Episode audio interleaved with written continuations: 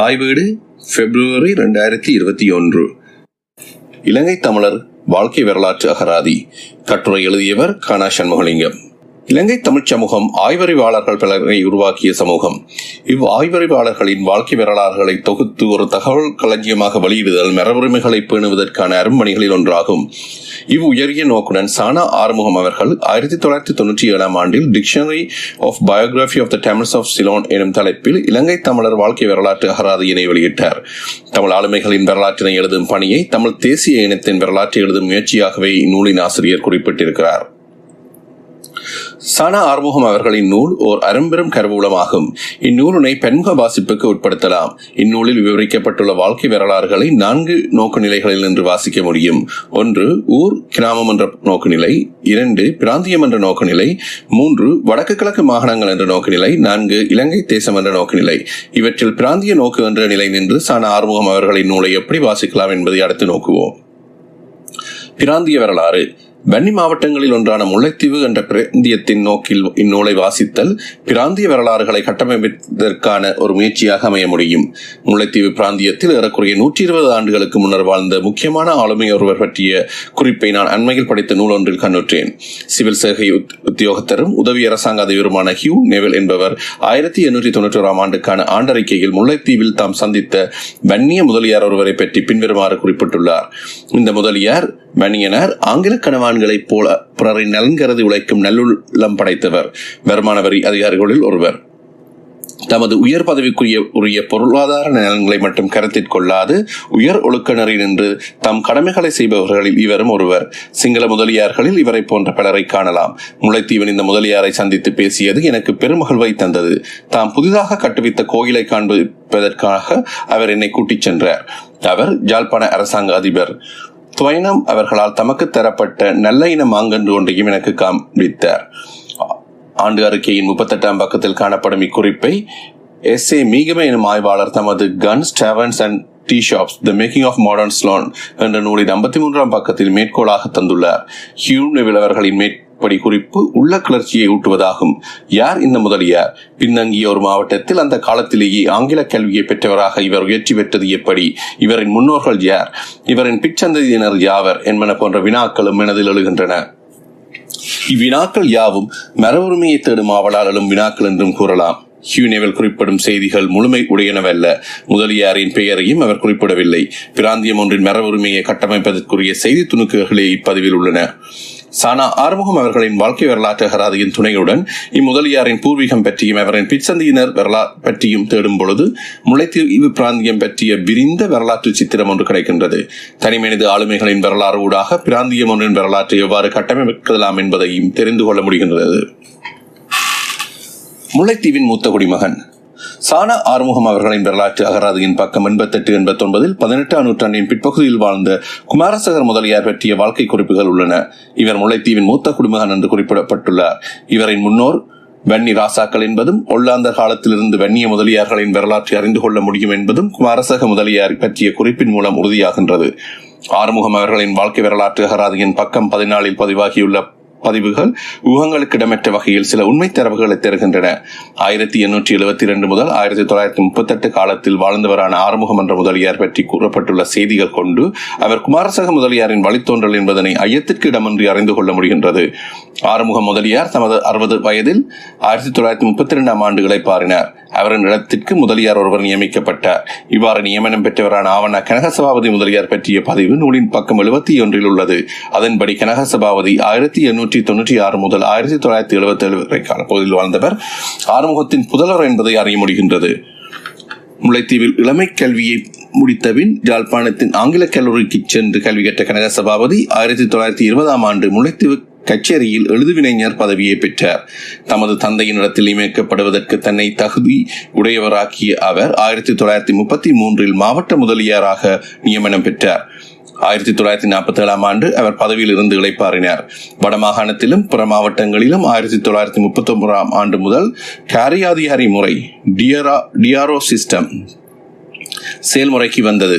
முதலியார்கள் இளைப்பாறிய பின்னரான வெற்றிடங்கள் போட்டி பரீட்சை மூலம் தெரிவாகிய காரியா திகாரிகளால் நிரப்பப்படலாயிற்று. ஆயிரத்தி தொள்ளாயிரத்தி நாற்பத்தி ஏழில் முல்லைத்தீவு மாவட்டத்திற்கு காரிய அதிகாரி ஒருவர் நியமிக்கப்பட்டார் என்பதை அறிய முடிகின்றது.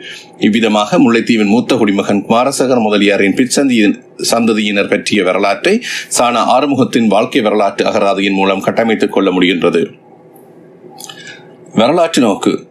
நீர்ப்பாசன பொறியியல் அறிஞரான சான ஆறுமுகம் அவர்களிடம் தெளிவான வரலாற்று நோக்கு இருந்துள்ளது என்பதை வாழ்க்கை வரலாற்று அகராதிக்கு அவர் எழுதியிருக்கும் முன்னுரை மூலம் அறிந்து கொள்ள முடிகின்றது. தமிழர்களின் சிறப்பு பெற்ற ஆளுமைகளை புலவர் காலம் சமய சீர்திருத்தவாதிகளின் காலம் பிரதம எழுதுவிஞர்கள் சிறாப்பர்கள் காலம் சிறப்பு தொழிலாளர் தொழிலா தொழிலாளர்கள் ப்ரொஃபஷனல்ஸ் காலம் என்று நான்கு கட்டங்களின் ஊடான வளர்ச்சியாக பார்க்க முடியும் என்று சானா ஆறுமுகம் கூறியுள்ளார். இந்நான்கு காலகட்டங்கள் பற்றி அடுத்து நோக்குவோம். புலவர்கள் காலம் பதிமூன்றாம் நூற்றாண்டு முதல் பத்தொன்பதாம் நூற்றாண்டின் இறுதி வரை புலவர்கள் குலாம் அறிவுலகில் கோலோச்சினர். பிரபந்தங்கள் தலபுராணங்கள் போன்றவற்றை இவர்கள் செய்யுள் நடையில் எழுதினர். சமய சீர்திருத்தவாதிகள் காலம் பத்தொன்பதாம் நூற்றாண்டு சமய சீர்திருத்தவாதிகள் பலர் செயற்பட்ட காலமாகும். இவர்கள் கண்டன போர்களில் ஈடுபட்டனர். உரைநடையில் நூல்களை எழுதினர். அச்சு பண்பாடு இக்காலத்தில் வளர்ச்சியுற்றது. பிரதம எழுதுவிளைஞர்கள் சிறாப்பர்கள் காலம். இருபதாம் நூற்றாண்டின் முற்பகுதியில் பிரதம எழுதுவிளைஞர் சீஃப் கிளாக் என்ற பகு என்ற பதவியின் மூலம் சமூக அந்தஸ்தும் செல்வாக்கும் பெற்ற குழுவினர் தோன்றினர். இக்காலத்தில் வர்த்தகம் வங்கித்துறை ஆகியவற்றில் பணியாற்றி வாழ்க்கையின் உயர்ச்சி பெற்ற சிராப்பர்கள் ஷ்ராப்ஸ் ஜாழ்ப்பாணத்தின் சமூக வாழ்க்கையில் முதன்மை இடம் பெற்றனர். இவ்விரு பிரிவினரும் ஆங்கில கல்வியின் பயனால் பயன்பெற்ற புதிய சமூக குழுவாக விளங்கினர். சிறப்பு தொழிலர்கள் காலம். மருத்துவம் பொறியியல் சட்டம் ஆகிய சிறப்பு தொழிலர்கள் ப்ரொஃபஷனல் பத்தொன்பதாம் நூற்றாண்டின் பிற்பகுதி முதல் தோன்றலாகினர். ஆயிரத்தி தொள்ளாயிரத்தி நாற்பதுகளில் சிறப்பு தொழிலர்கள் தமிழர் சமூக வாழ்க்கையில் மிக முக்கியமான இடத்தை பிடித்தனர். கணக்கியல் கணனி விஞ்ஞானம் போன்ற துறைகளின் சிறப்பு தொழிலர்களும் காலப்போக்கில் இவர்களுடன் சேர்ந்து கொண்டனர். மேற்குறித்த காலப்பகுப்புகள் திட்ட தெளிவான எல்லைகளை உடையனவாக கொள்ளக்கூடியன அல்ல. ஒன்றியொன்று ஊடுருவி நிற்கும் காலப்பகுதிகளாகவே இவை அமைந்தன. உதாரணமாக அச்சு சாதனங்கள் வளர்ச்சியுற்று உரைநடையில் இலக்கியங்கள் தோன்றிக் கொண்டிருந்த காலத்தில் பிரபந்தங்களையும் தலபுராணங்களையும் எழுதிய புலவர்களும் வாழ்ந்த வாழ்ந்தார்கள் என்பது கவனத்தில் கொள்ளப்பட வேண்டும். மேற்குறிப்பிட்ட நான்கு காலகட்டங்களிலும் ஏற்பட்ட வளர்ச்சிகளின் பொது இயல்புகள் சிலவற்றை பின்வருமாக தொகுத்துக் கொள்ளலாம். ஒன்று இந்நான்கு கட்டங்களும் வாழ்க்கை தொழில்களின் அடிப்படையில் பகுக்கப்பட்டவை. இவ்வாழ்க்கை தொழில்களில் ஈடுபட்டோர் மூளை உழைப்பாளர்கள் ஆவர். இரண்டாவது ஒவ்வொரு கட்டத்திலும் மேலோங்கி இருந்த தொழில் துறைகளில் மிகப்பெருக்கம் ஏற்பட்டுக் கொண்டிருந்தது. மூன்றாவது ஆங்கில கல்வி நிறுவனங்களின் வளர்ச்சியும் ஆங்கில கல்வி விருத்தியும் பத்தொன்பதாம் இருபதாம் நூற்றாண்டுகளில் தமிழர்கள் உயர்ச்சியடைய காரணமாகின. நான்காவது ஆயிரத்தி தொள்ளாயிரத்தி ஐம்பதுகளின் பின்னர் ஸ்டெம் என்ற எஸ்டிஇஎம் என நான்கு எழுத்துக்களாலான சொல் குறிப்பிடும் விஞ்ஞானம் தொழில்நுட்பம் பொறியியல் மருத்துவம் சயின்ஸ் டெக்னாலஜி என்ஜினியரிங் மெடிசின் என்ற நான்கு துறைகளுக்கு மட்டும் அழுத்தம் கொடுக்கும் போக்கு தமிழர்களிடம் காணப்பட்டது. இதனால் மொழிகளையும் இலக்கியத்தையும் ஆழமாக கற்றல் தேவையற்ற தேவையற்ற ஒன்றாகியது. அத்தோடு சமூக விஞ்ஞானங்களையும் மனித பண்பியல் துறைகளையும் புறக்கணிக்கும் போக்கும் வளர்ந்தது. முட்குறிப்பிட்ட மிகைப்பெருக்கம் கிரௌடிங் துறைகள் சார்ந்த ஏற்றத்தாழ்வுகளையும் புவியியல் பரம்பல் சார்ந்த ஏற்றத்தாழ்வுகளையும் தோற்றுவித்தது. பிராந்தியங்களில் மிகைப்பெருக்கமின்மை சான ஆறுமுகம் அவர்கள் கிரௌடிங் மிகப்பெருக்கம் என்ற கருத்தை நூலின் முன்னுரையில் தெரிவிக்கின்றார். தமிழ் சமூகத்தில் ஏற்பட்ட வளர்ச்சியில் மூளைசார் தொழில் முயற்சிகளில் மிகப்பெருக்கம் ஏற்பட்டது உண்மையே. ஆயினும் ஜாழ்ப்பாணம் தவிர்ந்த பிற மாவட்டங்களில் மிகப்பெருக்கம் இருக்கவில்லை. உதாரணமாக முல்லைத்தீவு மாவட்டத்தில் மிகப்பெருக்கம் இன்மை அல்லது குறைவு ஏற்பட்டுக் கொண்டிருந்தது. முல்லைத்தீவு மாவட்டத்தின் வளர்ச்சி குறைவு பின்வரும் போக்குகளின் மூலம் வெளிப்பட்டது.